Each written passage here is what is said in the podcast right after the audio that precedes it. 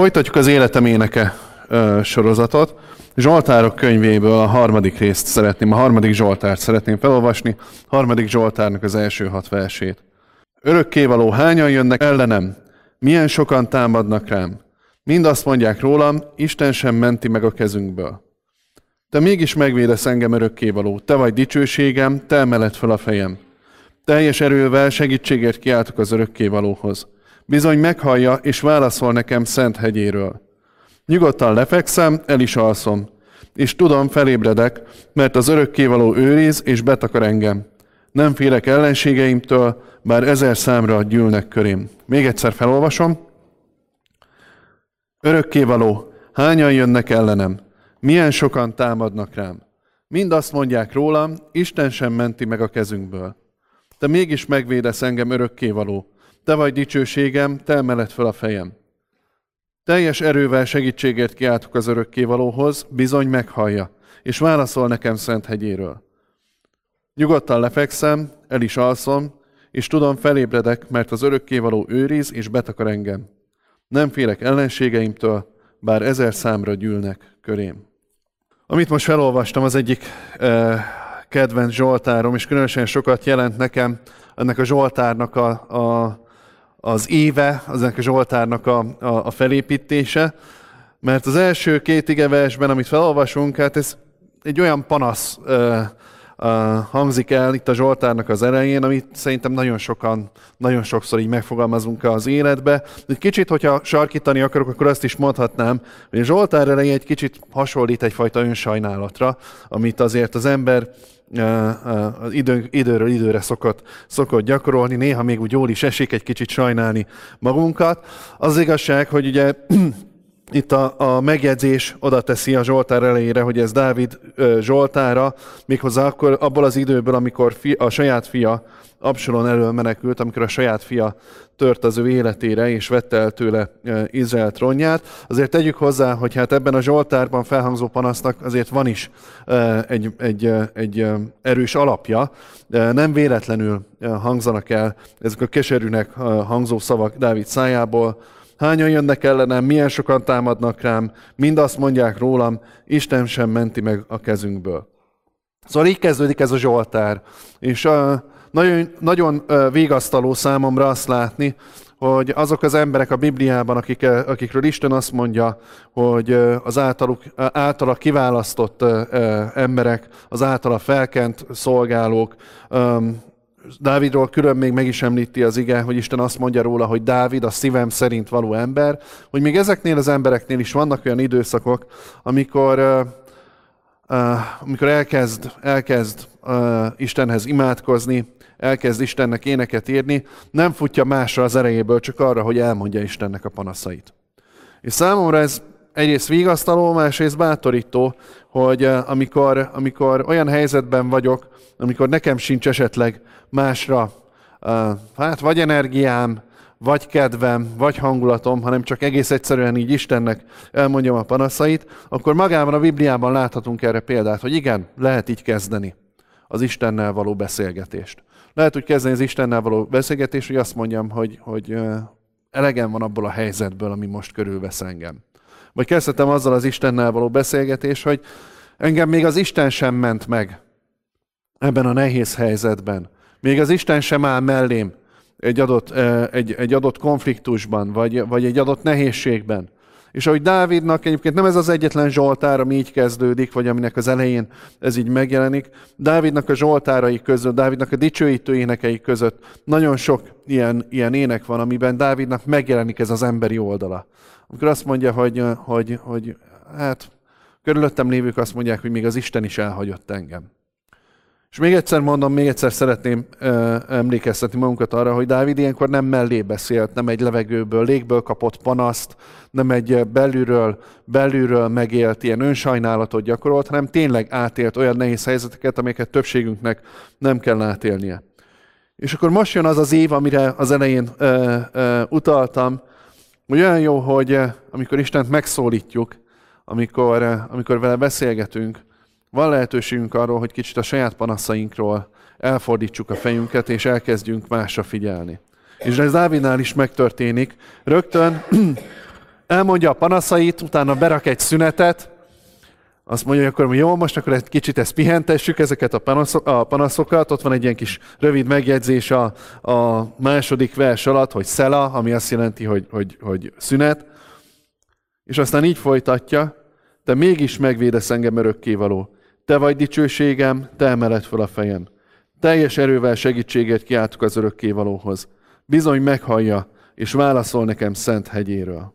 Ami számomra Dávidnak ennek a, ebben a, a Zsoltárában e, az igazán legerőteljesebb dolog, az az, hogy amikor Dávid így elfordul a saját panaszaitól, elfordul az sajnálattól, és elfordul azoktól a nehézségektől, amiket ők körülveszik, és Isten, tényleg Istenhez fordul, akkor ki tudja mondani azt, hogy teljes erővel segítségért kiáltok az örökkévalóhoz. És nagyon jó Dávid életében azt látni, hogy ő sosem hitte el azokat a szavakat, hogy még Isten sem ment meg engem a nehéz helyzetben. Még Isten sem ment meg engem másoknak a kezéből. És erre szeretnélek most téged is bátorítani, amikor így hallgatod, és lehet, hogy ez a mai üzenet megint csak elsősorban itt a, a gyülekezet tagjainak szól, de arra, szeretnélek, arra szeretnélek bátorítani, hogyha ilyen helyzetben vagy, amikor a füledben csengenek azok a szavak, hogy hát a te helyzetedben még az Isten sem tud segíteni, vagy saját magadra ezt mondod, hogy rajtad még az Isten sem segít, akkor hadd hívjam fel a figyelmet, hogy Dávidnak volt oka ezt mondani, és mégis azt mondta, hogy te mégis megvédesz engem örökkévaló, te emeled fel a fejem, és teljes erővel segítségért kiáltok az Úrhoz.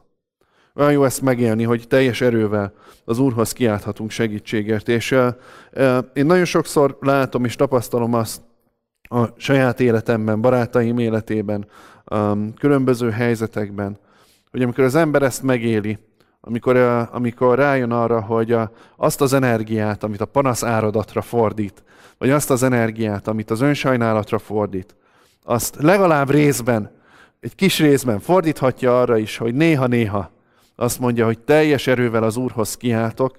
Tudjátok, amikor ezt megtesszük, és erre időt, időt fordítunk, és tényleg szégyen nélkül Istenhez csak így odajövünk, és azt mondjuk, hogy Uram, segítségre van szükségem, akkor megtapasztalhatjuk azt, hogy Isten, Istentől ez a segítség ez elindul.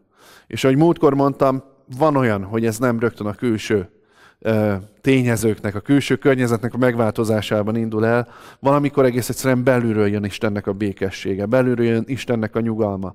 Amikor Isten megerősíti a lelkünkben azt a hitet, hogy ő az, aki a mi fejünket föl tudja emelni, és nincsen okunk arra, hogy lehorgasszuk a fejünket, mert Jézus Krisztusban és mi már ismerhetjük Jézus Krisztus, mint megtestesült valóságot, mint Istennek a fiát, mint a megváltónkat. És Jézus Krisztusban pedig még inkább igaz ez, hogy Krisztus azért jött a földre, hogy megszabadítson bennünket.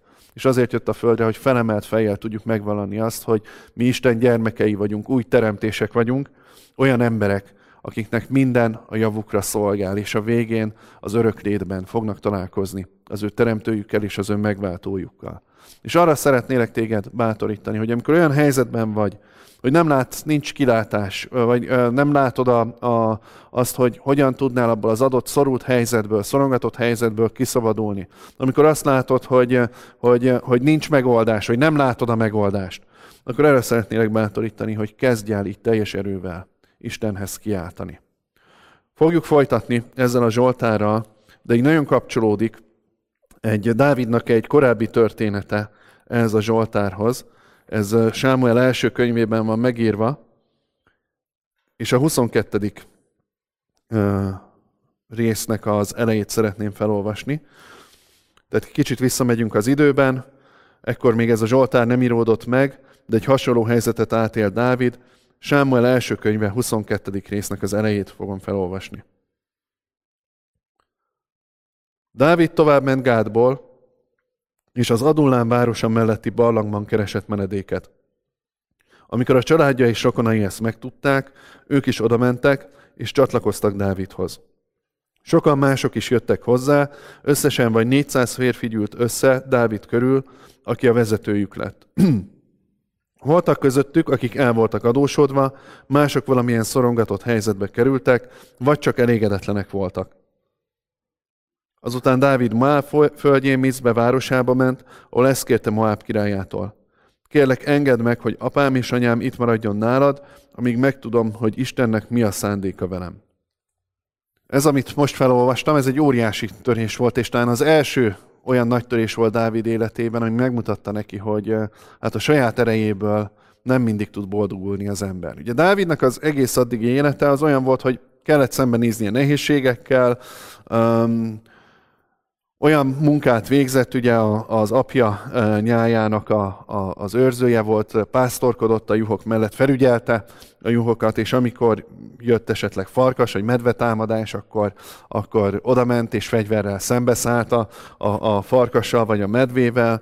Át kellett élnie ugye a legkisebb gyereknek, a küldetéstudattal rendelkező legkisebb gyereknek a, a, a megpróbáltatásait, aztán őt felkenték királyá, és legyőzte később Góliátot, de úgy kenték fel még királyá, hogy az előző király még, még, még, még ott volt a trónon, és, és gyakorlatilag türelmesen kellett várni, amíg eljön az ő ideje.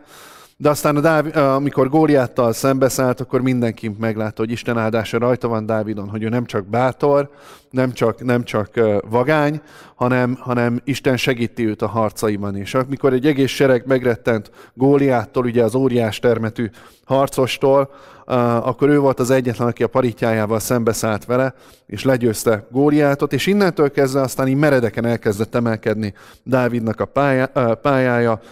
Saul király kinevezte hadvezéré, és aztán egyre, egyre több megbizatást, megbizatást kapott az ő életében. Volt, amikor a, a, a király veje lehetett, minden rendben volt az ő életében, és a nép is nagyon szerette. Győzel, győzelemről győzelemre haladt, és, és a hőskölteményeket, nép, népdalokat írtak róla. Szóval minden rendben volt Dávidnak az életében. Igen ám, de a király, Saul, féltékeny lett rá, meg ugye már akkor már nem volt minden rendben, Saul királya volt rajta egy ilyen szellemi téboly, ami időről időre elhat, elhatalmasodott rajta, és volt, amikor féltékenységében többször is meg akarta ölni Dávidot. És akkor Dávid látta, hogy a saját királya, akiért harcolt, és aki, akinek a szolgálatába állt, a saját királya az ő életére tört, akkor elmenekült a király előtt, és így jutunk el ide az 1 Samuel 22-ig, amikor elmenekült egy barlangba, és ott bujkált, és ott próbálta valahogy túlélni ezt az időszakot. És amiről most itt szeretnék röviden nektek beszélni, az az, hogy mit is jelentett Dávid életében a barlang, és ez, és ez hogyan, hogyan ismerhetjük fel az ilyen időszakokat a saját életünkbe. Nem, nem nehéz felismerni, tehát ez azért nem kell, nem kell nagyítót használnunk. Teljesen egyértelmű, én azt gondolom, amit itt látunk Dávid életében. Hát ez az Adullán barlangjában való bujkálás, ez egyrészt azt jelentette, hogy Dávid elvez, elveszített mindent ami pár nappal ezelőtt még, még ott volt, és amivel rendelkezett. Elveszítette a pozícióját, elveszítette az ezzel járó hatalmat, elveszítette az ezzel járó kiváltságokat, mondhatjuk, hogy bizonyos értelemben, amikor éppen nem háborúzott, egy kényelmes életben volt, volt része. Elveszítette a küldetését, ugye Dávid egy harcos volt, egy hadvezér volt ebben az időszakban, elveszítette, elveszítette az embereknek a, a, a megbecsülését, és gyakorlatilag elveszítette az egyik legfontosabb dolgot is, a saját életének a biztonságát. A saját élete is veszélybe került. És egy kiszolgáltatott, egy, egy, egy nincstelen, bizonyos értelemben egy nincstelen életbe került, ahol ahol bujkálnia kellett. Ugye ez a magyar történelemben, meg a magyar néplélekben egy ismert jelenség, ugye nekünk is megvoltak a, a, a félreértés nélség, nem Dávidot akarom hasonlítani hozzájuk, de ugye a betyárok az 1800-as, 1900-as években val- életstílus tekintve valami ilyen életet éltek, nyilván ők azért tettek is azért, hogy, hogy nagyon sok esetben, hogy, hogy buj, bujkálniuk kelljen az igazságszolgáltatás előtt, de ők pontosan ilyen emberek voltak, hogy egyik, egyik napról a másikra értek, és sosem tudták, hogy, hogy mikor fogják őket elkapni, és mikor fogják az életüket elveszíteni. Dávid másokból, de egy hasonló élethelyzetbe, egy hasonló élethelyzetbe került. Egyik napról a másikra mindent elveszített. És ott van ez a barlang, ami ugyan egy ideig még biztonságot adhat neki. Egy ideig még elrejtheti Saul és Saulnak a katonái elől. Egy ideig még bujkálhat. De számára is teljesen világos volt, hogy előbb-utóbb meg fogják tudni az emberek, hogy hol van Dávid. Világos volt számára, hogy előbb-utóbb rá fognak bukkanni az üldözői, és csak reménykedhetett abban, hogy a lehető legtovább tud bujkálni, vagy ha ott rálelnek, még lesz ideje elmenekülni egy másik helyre. Ez a barlang, ez egy olyan hely, ami ad egy átmeneti biztonságot. Megadja annak a lehetőségét, hogy egy kicsit elzárjuk magunkat, vagy elrejtőzzünk a világ elől, és egy kicsit a világot kizárjuk, vagy elzárjuk magunk elől, de mindig ott van annak a lehetősége, hogy egyszer csak a barlangnak ez az átmeneti biztonsága, ez meg fog szűnni. Ott van annak a lehetősége, hogy össze fog omlani az, a, az az átmeneti biztonság és az az átmeneti elrejtőzködés, amire most lehetőségünk van. Erre egy ilyen nagyon uh, friss példa a, a tibeti szerzetesnek a példája. Nem olvastam végig az összes cikket ezzel kapcsolatban, én remélem, hogy úgy beszélek róla, hogy már teljesen, teljesen jól van. Ő elment uh, meditálni Um, és remélem, hogy jól mondtam, hogy tibeti szerzetes, az biztos, hogy, hogy egy, egy ilyen keleti, keleti szerzetes. Ez egy, egy hete történt, vagy másfél hete történhetett ez az esemény. Ő el akart vonulni egy kicsit meditálni és ehhez keresett egy barlangot, és ez, ez a történet nagyon hasonlít arra, amiről eddig beszéltem, hogy egy szerzetes miért éppen egy barlangba megy el meditálni, hát azért, mert szüksége van arra, hogy átmenetileg a világot kizárja, saját maga elrejtőzzön a világ elől, csak maga maradjon, ki tudja üresíteni magát, és, és a belső világába el tudjon, el tudjon merülni. Bizonyos értelemben mondhatjuk azt, hogy, hogy ez, a, ez az esemény is ugye azt szolgálta, hogy, hogy egy kicsit ugye elzárkozzon, és elrejtőzzön a világ elől. És erre a barlang kiváló, kiváló hely volt, lehet, hogy nem is először tette ezt meg, már többször járhatott ott. Igen ám, de egyszer csak jött egy nagy esőzés, és elárasztotta a víz pillanatok alatt a barlangot. És nem tudott már kijönni, mert a víz elzárta a kifelé, kifelé vezető utat a barlangból és hál' Istennek volt egy helyi lakos, aki tudta, hogy ez a szerzetes ez ott van a barlangban, és ő értesítette a hatóságokat, és végül kimenekítették. De gyakorlatilag ez a, ez a kis történet, amit, amit most elmondtam, ez nagyon jól rámutat arra, hogy, hogy milyenek is ezek a barlangi elrejtőzködések. Bármelyik pillanatban, egy bizonytalan helyzetben vagy benne, és bármelyik pillanatban kiderülhet, hogy végül nem tudsz elrejtőzni. Nem, tud, nem tudsz elzárkózni a világtól. A barlang nem ad egy végső megoldást a problémáidra. És ezt így, így lelki értelemben is szeretném mondani, hogy ilyen helyzetekben, amikor, amikor úgy érezzük, hogy minden fölborult, összedőlt, nem csak az anyagi dolgokat veszítjük el, vagy kerülnek veszélybe, hanem ami még fájdalmasabb tud lenni, amikor úgy érezzük, hogy elveszítjük az embereknek a megbecsülését, elveszítjük a, a pozíciónkat, elveszítjük az életünket bizonyos értelemben, elveszítjük az álmainkat, a küldetésünket, amit a, amit, amit, amitről így gondolkodtunk eddig az életben, akkor nagyon nagy a kísértés, hogy ilyen barlangászokká váljunk, hogy meneküljünk egyik barlangról a másikba, hagyjanak minket békén, hagyjon békén a világ, szeretnék elrejtőzni, szeretnék elzárkozni. És azt hadd mondjam el, hogy ez egy teljesen természetes érzés. És amikor így érzi az ember, akkor hát azt nem azért érezzük így, mert így akarjuk érezni magunkat, hanem ez egy teljesen természetes lelki reakció. El akarok zárkozni mindenkitől és mindentől. És elhiszem azt, amit a, a Zsoltár elején mondott, hogy, hogy rajtam már semmi nem segíthet, és, és, és az a legjobb, hogyha csak úgy békében így meghúzódhatok a barlangomba. És nagyon tetszik így az Adulám városa melletti barlangban, hogy Isten nem hagyta, hogy Dávid ezt megtegye egyedül. Először megjelenik a barlangban mellette a családja.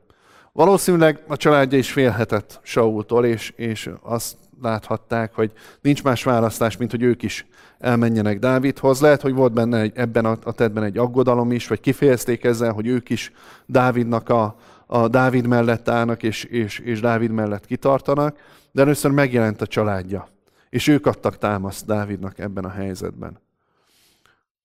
Aztán nem tudom, hogy mennyi időt telhetett el, de azt olvassuk, hogy egyszer csak, amikor így elkezdett terjedni a hír, hogy Dávid ott bujkál ebben a barlangban, sokan mások is jöttek hozzá. Összesen vagy 400 férfi gyűlt össze Dávid körül, aki a vezetőjük lett. Voltak közöttük, akik el voltak adósodva, mások valamilyen szorongatott helyzetbe kerültek, vagy csak elégedetlenek voltak. És azt láthatjuk most így ebben a történetben, hogy amikor nehéz helyzetbe kerülnek Istennek az emberei, amikor nehéz helyzetbe kerülök, de ott van a szívemben az, hogy én, én én Krisztushoz tartozok, Krisztus tanítványa vagyok, az ő követője vagyok, és szeretném befutni azt az elhívást, amit nem én álmodtam meg magamnak, hanem amit, amire ő elhívott. Akkor azt lehet látni, hogy Isten egész egyszerűen ő maga sem fogja azt hagyni, hogy te egy elrejtőzve élj egy barlangba.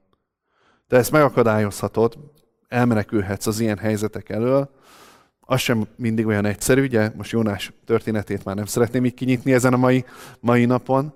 Megpróbálhatsz ezzel elrejtőzni, de Isten tervében az van benne, és Jézusnak az életében is ezt láthatjuk, és Jézus tervében is veled kapcsolatban az van benne, hogy amikor te elrejtőznél, amikor te azt gondolnád, hogy most akkor egy barlangba, saját kis barlangodba be kell zárkoznod, éppen ez az az időszak, amikor Isten akar melléd rendelni embereket, akik felé tudsz szolgálni, akikkel együtt tudsz haladni tovább azon az úton, amire ő elhívott.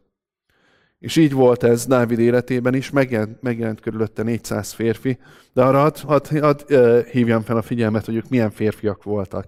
Három dolgot mond róluk az ige. 400 embernek egyik része az el volt adósodva. Olyan helyzetben volt, hogy szintén Dávidhoz hasonlóan ki voltak szolgáltatva másoknak, kilátástalan helyzetben voltak. Anyag értelme sem volt nagy mozgásterük, nem tudtak mit kezdeni ebben a, a helyzetben az életükkel. Aztán volt egy másik csoport, akik nem feltétlenül eladósodottak voltak, de valamilyen szorongatott helyzetbe kerültek, és emiatt menekültek szintén a barlangba. És volt a harmadik csapat, az másik fordítás azt mondja, hogy elkeseredett emberek, itt az egyszerű fordítás az azt mondja, hogy csak elégedetlenek voltak. Tehát voltak olyan emberek, az, ugye voltak az eladósodottak, akik, akik egész egyszerűen függő, kiszolgáltatottá váltak mások számára, voltak a menekülése kényszerített, szorongatott helyzetbe került emberek, és voltak, azok, voltak az elégedetlenkedők, a megkeseredettek. Most hadd kérdezzem meg tőled, hogy gondol, gondoljuk bele magunkat így Dávidnak a helyzetébe. Gondolj bele abba a lelki állapotba, amiben benne vagy, hogy, hogy király udvarából, a hadsereg éléről bekerültél egy barlangba, és fog, nem, az sem, nem, az, nem azon gondolkozol, hogy mikor leszel király, hanem azon gondolkozol, hogy túléled-e a következő napot. Megjelenik a családod, ez eddig még jó, ez eddig rendben van. Tudjátok egymást vigasztalni, erősíteni. És egyszer csak megjelenik ugyanebben a barlangban 400 ember, akik ugyanolyan slamasztikában vannak, mint te. Tehát nem hogy, nem, hogy segítenének, hanem ebben a helyzetben, amikor, amikor, amikor teljesen kifordult a világ körülötted, és azt se tudod, hogy mit hoz a holnap, ebben a helyzetben megjelenik körülötted, bocsánat, hogy most így mondom, de Dávidnak az addigi tapasztalataihoz képest, amikor egy rendezett hadsereget vezetett, amikor, amikor erős harcosoknak az élén indult csatába, hát ehhez képest megjelent körülötte egy szeretvedett csapat. Olyan emberek, akikre azt mondanánk, hogyha, hogyha, hogyha mi Dávid helyzetében lennénk, hogy figyeljetek, nagyon jó, hogy itt vagytok, köszönöm, hogy bíztok bennem, de egy, megvannak a saját problémáim, kettő, hát először tegyétek rendbe a saját életeteket, és akkor utána tudunk így beszélni arról, hogy most mi itt, mi itt közösen csinálunk valamit. És nagyon jó látni azt, hogy itt van ez a, ez a csapat, akire azt mondanánk, hogy, hogy hát nem sugárzik róluk Isten áldása. Nem sugárzik róluk Istennek az öröme. Nem sugárzik róluk a sikeresség és az, hogy ők hiteles emberek lennének. Eladósodottak, menekülők, és ugye talán a harmadik a legrosszabb, amikor azt mondjuk, hogy hát amikor az ember szívébe keserűség van, amikor elégedetlenség van, akkor az egy olyan helyzet, amire mi, mi, mi sokszor azt mondjuk, hogy hát amíg ez benned van, addig még az Isten sem tud rajtad segíteni. Mindegyikükre azt mondanánk, hogy old meg a problémáidat, és utána tényleg szívesen részt veszek, részt veszek veled bármilyen vállalkozásba, mert közben én is előbb megoldanám a saját problémáimat. És ebben a helyzetben, mint sokszor a Bibliában, azt látjuk, hogy nem ez történik. Nem Dávid látja ezeket az embereket, végignéz rajtuk, azt mondja, hogy hát, ezek sincsenek jobb helyzetben, mint én, és idejöttek, de nem tudnak rajtam segíteni. És akkor azt mondja Dávid, hogy oké, okay, akkor leszek ezeknek az embereknek a vezetője. Akkor összefogom ezt a csapatot, ezt a szedetvedett, hiteltelen, kiszolgáltatott, menekülő, elégedetlenkedő csapatot. És amikor Dávid ezt a döntést meghozta, És itt mindig kell ez az emberi döntés. Amikor azt mondta, hogy oké, okay, nem arra fogok koncentrálni, hogy mit veszítettem el, nem arra fogok koncentrálni, hogy mennyire bizonytalan a holnap, nem arra fogok koncentrálni, hogy mennyire sajnálhatnám magamat, hanem arra fogok koncentrálni, hogy itt van 400 ember, fogalmam sincs, hogy mit lehet kezdeni ezzel a tömeggel, de, de valamit csináljunk együtt, és oldjuk meg, és 400-an csak erősebbek vagyunk, mint, mint, mint egyedül lennék, akkor Isten Dávid életében elindított egy újabb felemelkedést. Nem rögtön, nem egyik napról a másikra, nagyon nehéz helyzeteken ment keresztül ezekkel az emberekkel, ezekkel az emberekkel, anyagi értelemben is, lelki értelemben is nagyon, nagyon kemény és nagyon komoly helyzetken kellett, kellett átmennie, de Isten visszaállította Dávidot, sőt, mondhatnánk nem is visszaállította, hanem beleállította Dávidot abba az elhívásba, ami az ő valódi elhívása volt. És ennek, a, ennek a, az elhívásnak a végén, nem teljesen a végén, de ennek az elhívásnak a kiteljesedésekor Dávid Saul utódjaként a trónra lépett, és utána még átélt egy-két hasonló helyzetet, ugye a harmadik Zsoltár, amiről ma beszélünk, ez éppen erről szól, átélt még egy-két hasonló helyzetet, de onnantól kezdve Dávid életében, hogy meghozta ezt a döntést, Dávid életében onnantól kezdve elindult, vagy megteremtődött egy erős tartás, egy Istenbe vetett hit, amiről, amiről azt mondta, vagy amiről azt, azt énekelte, és, a, és gyakorlatban is azt ültette át, hogyha ő Isten kezében van, akkor, akkor az embereknek a rossz akarata nem tud érvényesülni az ő életében. És akkor visszatérnék a harmadik Zsoltárnak a végéhez, az utolsó szakaszához, hogy amikor az ember ezt megteszi, akkor egyrészt tud Istenhez kiáltani, másrészt nem zárkózik el az elől, hogy olyan emberekkel vállaljon közösséget, akik hasonlóan szorongattatott és kilátástalan helyzetben vannak, mint ő, és az Isten segítségét az, a, a, az ember teljes erejével kéri, akkor utána a következő gyümölcse, gyümölcsöt tapasztalhatja. Ez egy olyan állapot, amire én azt gondolom, hogy nagyon sokan vágyunk, én sem tudom mindig az életemnek minden szakaszában ezt sajnos megélni, de törekszem rá, hogy ez, ez, ez úgy állandóan ott legyen az életemben. Harmadik Zsoltár, ötödik, hatodik vers. Nyugodtan lefekszem, el is alszom, és tudom, felébredek, mert az örökkévaló őriz és betakar engem. Nem félek ellenségeimtől, bár ezer számra gyűlnek körém. Az ötödik verset még egyszer felolvasom. Nyugodtan lefekszem, el is alszom, és tudom, felébredek, mert az örökkévaló őriz és betakar engem.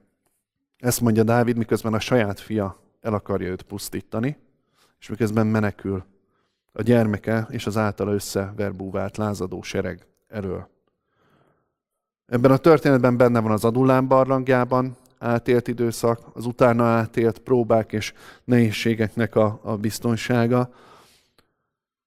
És azt szeretném ezzel kapcsolatban most így, így, így mondani bátorításként, hogy Isten megteremti erre a lehetőséget, és szeretne erre bennünket megtanítani, hogy ez a hit bennünk legyen.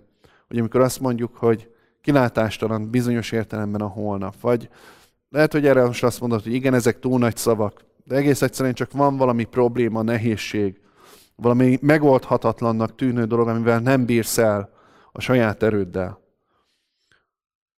akkor mindig gondolj arra, hogy egyrészt kiálthatsz az Úrhoz, másrészt észreveheted azokat az embereket, akik esetleg azt mondanád, hogy na most a velük való közösségre semmiképpen nincsen időm, időm energiám, és nincsen, nincsen lehetőségem.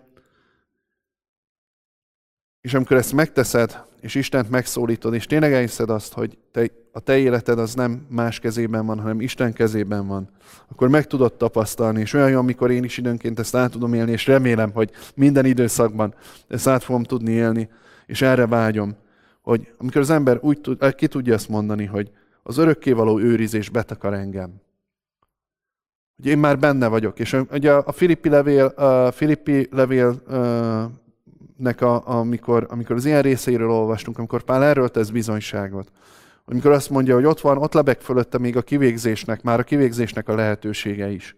Amikor ott van, ő is egy szorongatott helyzetben, házi őrizetben, nem olyan helyen van, és nem úgy él, ahogy szeretne. És akkor meg tudja vallani azt, hogy van öröme. Meg tudja vallani azt, hogy, hogy hogyha még meg is kell halni, Jézusban még az is nyereség. És ugyanezt mondja ki Dávid is. Az örökkévaló őriz, és betakar engem. A legrosszabb, ami történhet velem, hogy hozzá kerülök. Az örökkévalóságnak a megtapasztalásába, a fizikai megtapasztalásába átlépek. Nem félek ellenségeimtől, bár ezer számra gyűlnek körém. És most ezért szeretnék imádkozni, hogy ez a fajta hit, az Istenbe vetett bizalom, az tudjon megerősíteni bennünket, és tudjuk kimondani, hogy nem kell félnünk a bennünket támadó körülményektől, nem kell félnünk még a bennünket támadó emberektől sem, nyugodtan alhatunk, biztonságban vagyunk, mert Jézus Krisztus az, aki befedez bennünket, és az, aki, aki, aki uh, körbevesz bennünket, és megóv, megóv bennünket. Úgyhogy én szeretnék ezért imádkozni, hogy ezt meg tudjuk élni.